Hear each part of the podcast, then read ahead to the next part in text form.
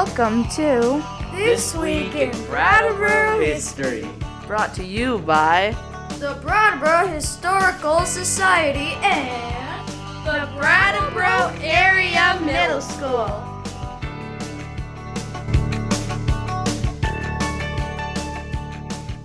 Over 110 years ago, a little seven year old girl named Helen Dorr was recovering from a traumatic few months. In mid November of 1915, her father, Arthur Dorr, died from complications resulting from severe diabetes. He was 32 years old and operated a machine that made stationery in a paper mill along the Whetstone Brook. As his health slowly failed, Helen's dad had not been able to work for about a year before he passed. Helen's mom was a seamstress, and there was a younger daughter in the family as well.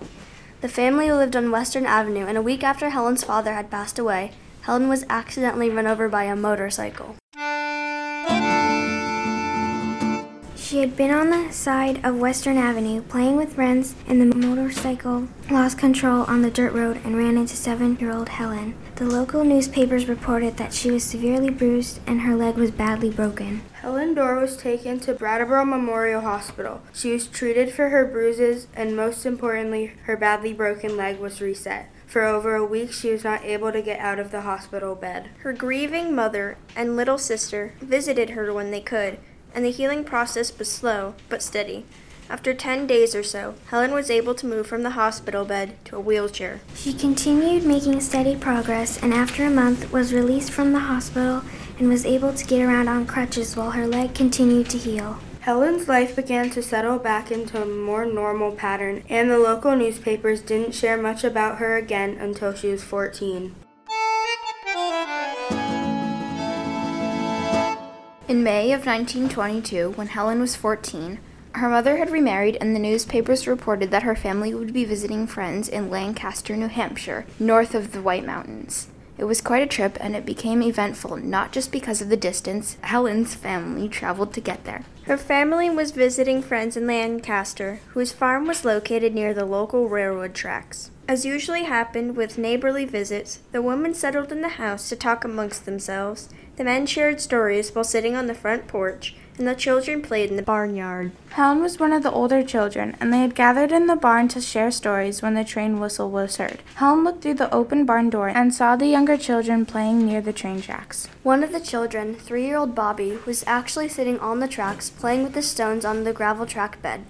Helen immediately ran through the barn, out the door, across the barnyard, jumped over a fence, and grabbed young Bobby just as the train rushed down the hill towards the frozen, stunned child on the tracks. The train engineer had applied the brakes when he saw the little boy, but the weight and speed of the train as it came down the hill was overpowering. The engineer reported to the local newspaper that he thought for sure both young people, Helen and Bobby, would be crushed by the train engine. But as the train rushed by and he looked back, he saw 14 year old Helen quickly carrying three year old Bobby to safety. Helen, whose leg had completely healed from her accident many years ago, was able to run and save Bobby's life. The other children had not reacted to Bobby's predicament, and the adults had been too busy with their own visiting to know the danger.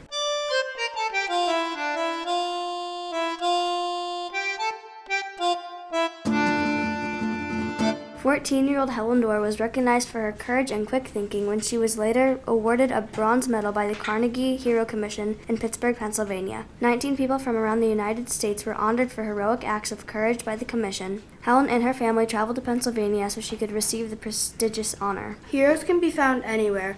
Sometimes they can be 14 year old girls who have suffered traumatic losses and hardships, but are still able to think and act quickly enough to help those in need. Please join us next week for another story from Brattleboro's past.